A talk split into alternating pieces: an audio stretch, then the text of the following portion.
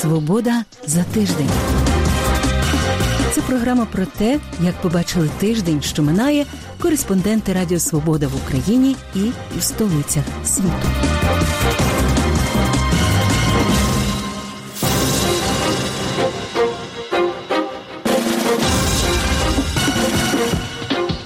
З вами у праській студії Радіо Свобода я Людмила Ванник. Вітаю вас. Як Україна здобувала незалежність? З якими емоціями та настроями українці долають 30-річний рубіж незалежності? Що відбувається в Афганістані, і які уроки має винести з цього Україна? Незалежній Україні 30 років, але й досі десь третина українців ностальгують за СРСР і ведуться на пострадянські міфи щодо шляху здобуття державності Україною.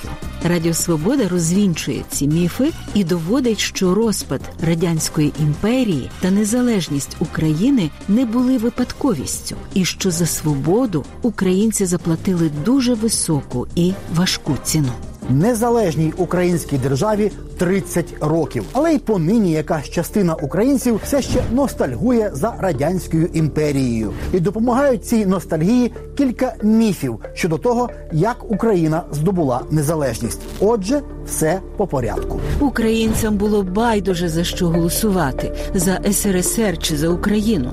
17 березня 1991 року в СРСР провели єдиний референдум про збереження СРСР як оновленої федерації рівноправних суверенних республік. Його бойкотували шість республік: Литва, Латвія, Естонія, а також Грузія, Вірменія та Молдова. В Росії понад чверть населення проголосувала проти СРСР, зокрема національні автономії. Радянський референдум говорив про соціалістичні республіки, але на той час вже була дозволена приватна ініціатива кооперативи, малий бізнес, і було важко зрозуміти, що таке соціалізм в розумінні Кремля в Україні ж одночасно із радянським референдумом за ініціативою народного руху було проведено опитування. Українців запитали, чи згодні ви, що Україна має бути у складі союзу радянських суверенних держав на засадах декларації про державний суверенітет України. Позитивно на нього відповіло більше 80%. Це на 10% більше аніж на Горбачовському референдумі. В українському питанні звучала зовсім інша союзна держава, не союз радянських соціалістичних республік, а союз радянських суверенних держав. Також визначало, що законодавство України має першість перед законодавством СРСР. А тепер поглянемо на референдум про незалежність України 1 грудня 1991 року. Його результат приголомшив багатьох понад 90% за незалежність України підтримали на всій території, включно зі східними областями. Це був останній цвях домовину радянської імперії. Все після референдуму українського радянського союзу не стало. Горбачов зрікся престолу чим фактично підписав некролог по усопшому бозі радянському союзу. На українському референдумі були перші міжнародні спостерігачі, зокрема від діаспори. Референдум визнано демократичним. Його наслідком стало визнання незалежної української держави світом. Якби не заколот ГКЧП, Україна не стала б незалежною. 19 серпня 1991 року в Москві заколот владу бере самопроголошений державний комітет з надзвичайного стану. Президент СРСР Михайло Горбачов заблокований на дачі у Кримському форосі. Офіційний Київ трохи вичікує. Демократична Україна вболіває за демократів у Москві. Президент Росії Борис Єльцин, однак, виходить переможцем. Руководство Росії зайняло рішительну позицію по союзному договору, стремясь к єдинству Советского Союзу, єдинству Росії. Україна рішенням Верховної Ради 24 серпня проголошує акт про державну незалежність України. Але якби не заколот ГКЧП, чи стала б Україна незалежною? По-перше, в Україні вже був створений народний рух України. Масові мітинги за незалежність стали звичним явищем. Вже живим ланцюгом з'єднали Львів та Київ. Вже 16 липня 90-го року була ухвалена декларація про державний суверенітет. Україна стала майже незалежною ще при СРСР. Хвиля свободи насувалась і від сусідів заходу. Відбулись демократичні революції в центральній Європі, які повернули суверенітет цим країнам і вивели ці держави з під опіки Москви. Вже в інших республіках СРСР вдихнули ковток вітру свободи. Радянський Союз е, йшов на е, так мовити е, до своєї е, смерті. Справа в тому, який відрізок часу ще потрібно, щоб він розвалився. Тому це могло бути плюс-мінус там якісь кілька років. Але де-факто він існувати. Він же вичерпав всі свої, так би мовити, ресурси. Чи Україна вдало скористалась заколотом у Москві? Так. Але історію зупинити було все одно вже неможливо. Незалежність все одно насувалась. Українцям незалежність дісталась легкою ціною. Ні, якраз українці заплатили за незалежність дуже дуже високу ціну: гноблення в Російській імперії, заборона мови, пригнічення української культури, подавлення визвольних змагань доби УНР, винищення інтелектуальної еліти, духовенства вже в СРСР, розстріляне відродження, сталінський голодомор, який забрав життя 4 мільйонів людей, масові репресії і депортації українців, тисячі і тисячі патріотів України в Гулагу, Чорнобиль, який збудовано під Києвом за розпорядженням з Москви, і правду про аварію, на якому приховувала радянська система, нестерпна атмосфера задухи в часи СРСР, тиск на дисидентів, Тисячі героїв, кращих синів і дочок України поклали свої голови за незалежну країну. Без сумніву, за всіма показниками і за героїзмом і силою бажання отримати незалежну країну, українця, українська нація на свою державу заслужила. І ще одне: ніхто ж не ставить під сумнів логіку розпаду деяких імперій після світових воєн. Розпадались імперії і створювались нові держави після Першої світової війни. Мінялись кордони в Європі і після Другої світової. Але ж була і холодна війна, яка тривала кілька десятиліть, і ставкою могло бути навіть знищення цілого світу. Радянська імперія ту війну програла, а відтак і розпалася. А отже, логічно в історичному плані є і незалежність України. У матеріалі Ростислава Хотина ви чули голоси колишнього депутата Верховної Ради Володимира Філенка і колишнього радянського дисидента Степана Хмари. З якими емоціями та настроями українці долають 30-річний рубіж незалежності України? Що об'єднує і що роз'єднує українців? На ці серед іншого теми моя колега Власта Лазур говорила в прямому ефірі Радіо Свобода з українським соціологом, професором Євгеном Головахою. Група рейтинг презентувала велике соціологічне дослідження, і одне з питань там звучало так: чи підтримали б ви сьогодні проголошення незалежності України, якби стояв такий вибір? Так сказали 80%, ні 15% і важко відповісти 5%. Ну, начебто, 80% – це така величезна цифра. Так, більшість, абсолютна більшість людей підтримала би незалежність України. Єдине, що я подивилася там результати референдуму грудня 91-го року, і там людей, які проголосували за незалежність, там понад 90%, 91% майже. Е, Виходить, що зараз трохи менше би підтримало ніж тоді. Чи просто вже по-різному люди бачать і розуміють, що таке незалежність? Ну ні, ну тоді е, взагалі була цікава ситуація. Там просто як я, я тоді взагалі не розумів, як можна не підтримати, тому що вже не існувало радянського союзу, фактично. І українцям треба було брати про ніхто вже про нас би навіть у формі радянської якоїсь імперії не подбав би. Тому треба було брати у свої руки. Тому українці просто е, зробили те, ну, від чого не можна було взагалі відмовитись. І всі у всіх регіонах переважна більшість проголосувала. Хоча і тоді були люди, які думали, що в якомусь абстрактному об'єднанні вони щось можуть ще зробити. А потім треба ж мати на увазі, що наприкінці 90-х, 2000 у нас було і трохи більше 60%, які проголосували. Тобто, у порівнянні з 91-м, так, на трохи менше. А у порівнянні з тим, що було наприкінці 90-х, набагато більше. А як взагалі за 30 років е, змінилися якісь цінності українців? Якісь ви прослідковуєте? Е, Ну, без, безумовно, це ж одна з головних наших справ цінності це визначальний елемент людської культури. Це саме те, що люди вважають важливим, заради чого вони живуть, працюють, створюють е, свої родини, виховують дітей заради певних цінностей.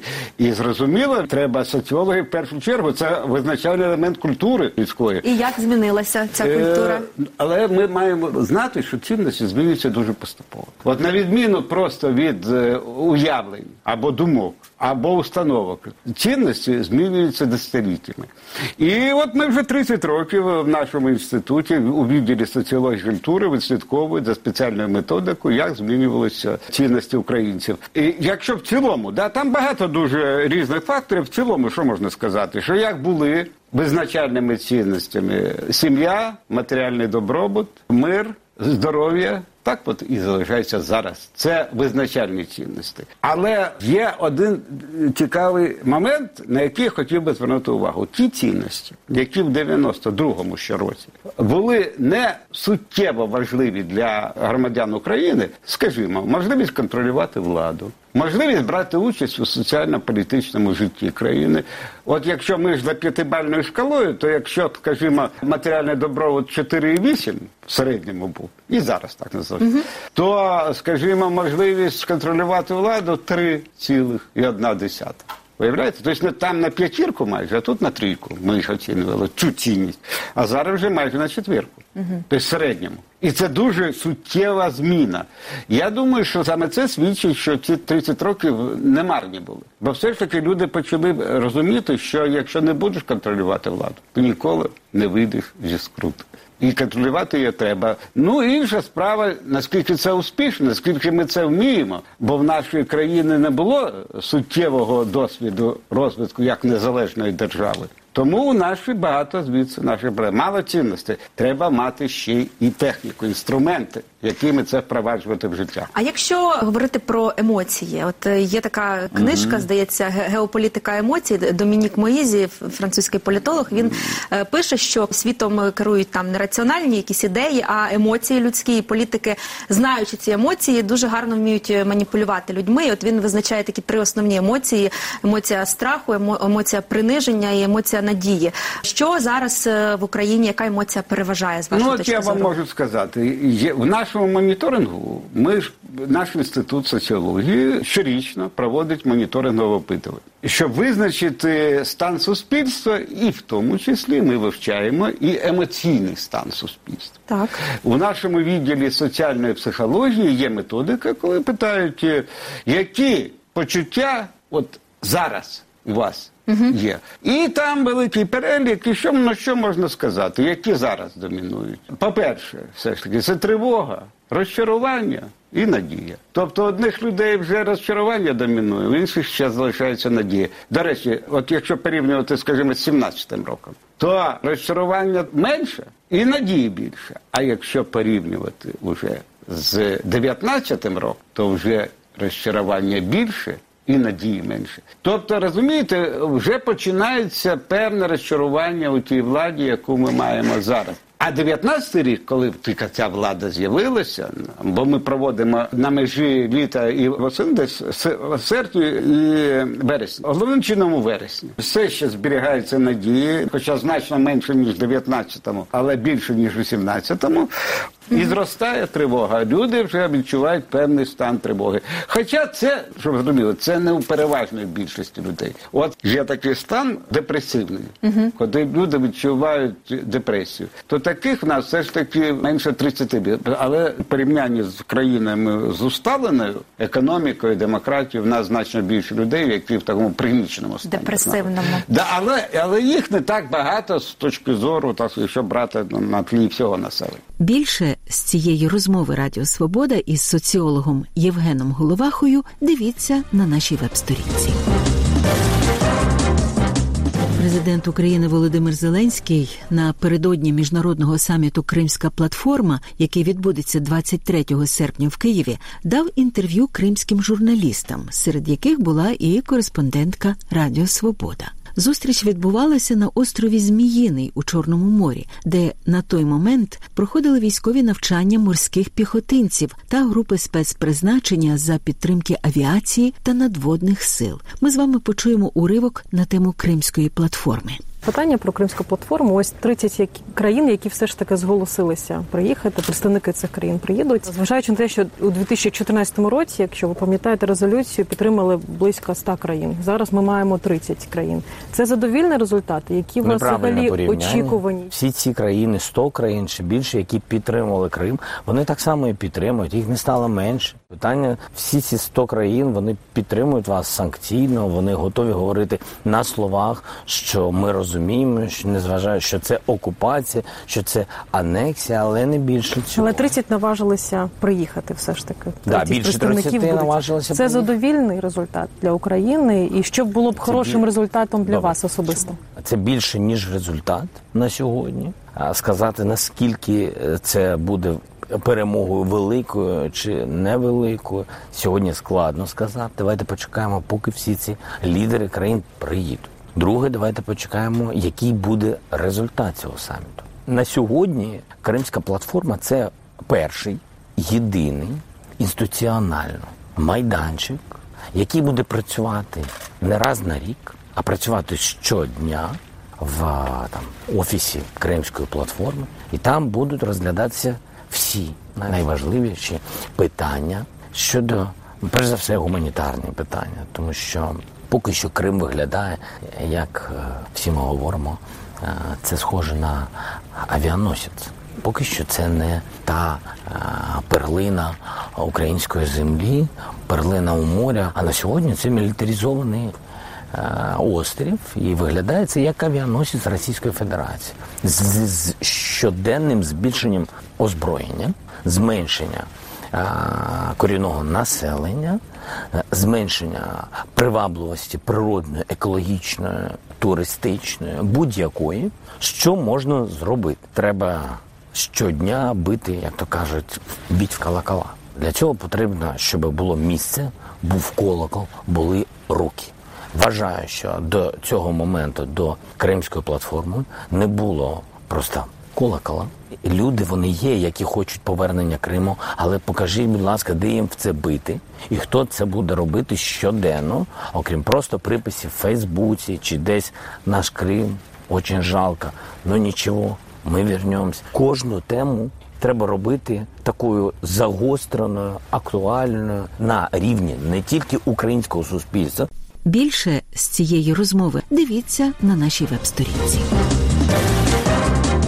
Головною міжнародною темою цього тижня був і залишається Афганістан. Сотні людей вийшли на вулиці столиці Афганістану Кабула та інших міст на знак протесту проти захоплення влади Талібаном. Бойовики знову жорстоко розігнали натовп. У місті Асадабад загинуло двоє людей, а в іншому хості таліби запровадили комендантську годину. Тим часом у Пентагоні повідомили, що від початку 14 серпня операції з евакуації США вже вивезли із Афганістану понад 7 тисяч людей. Головне про розвиток подій в Афганістані та операцію з евакуації розповідав у прямому ефірі кореспондент Голосу Америки Остап Яриш. Зараз ми чуємо від уряду Сполучених Штатів передусім, що евакуація це є пріоритетом і намагаються вивести якомога швидше всіх американських громадян, а також тих е, громадян Афганістану, які мають американські візи, візи та інших людей, які потребують притулок. Щодо інших країн, ми бачимо, що зусилля із е, надання притулку висловлюють передусім Велика Британія та Канада. Вони вже сказали, що готові надати притулок кожна із цих країн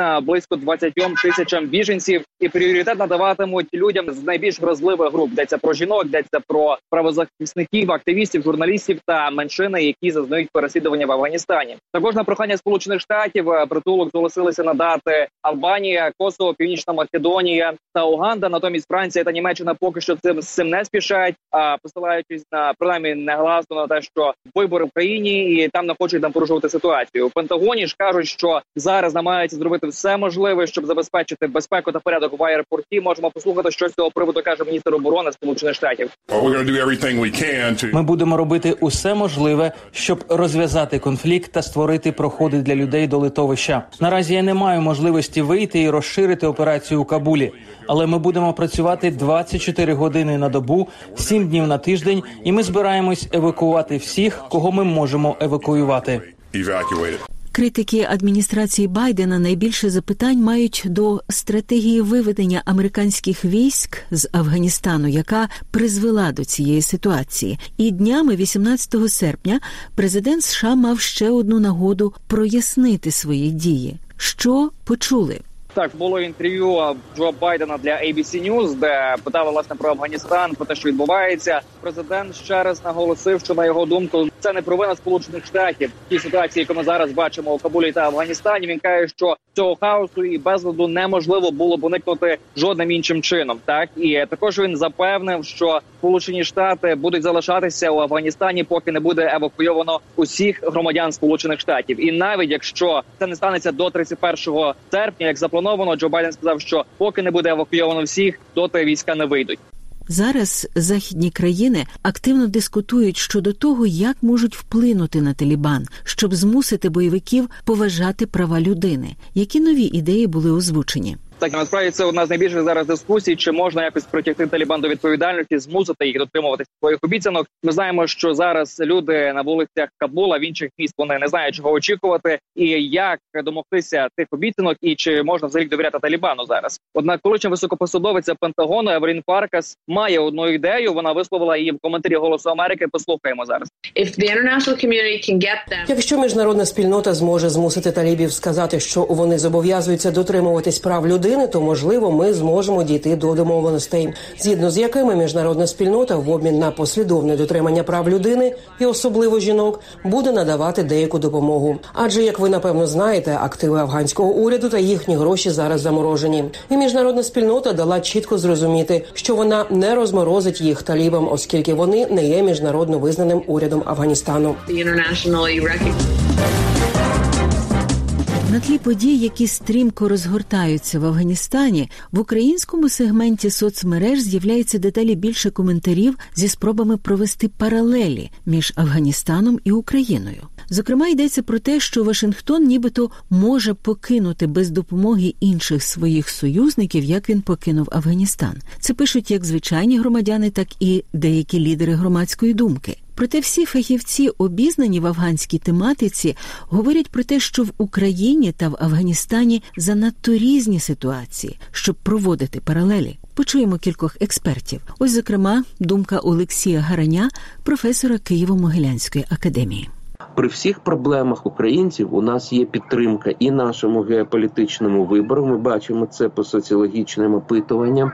Ми бачимо, що українці не погоджуються з думкою про один народ, як це написав Путін, і українці готові до реалізації своїх планів. Так? Тому нам просто треба, тобто в цьому сенсі ми безумовно не подібні Афганістану. А ось думка політичного аналітика Володимира Горбача. Україна отримує допомогу з боку Сполучених Штатів, тому що сама бореться. Ті, хто бореться, тому о, допомагають, і тоді є користі цієї допомоги.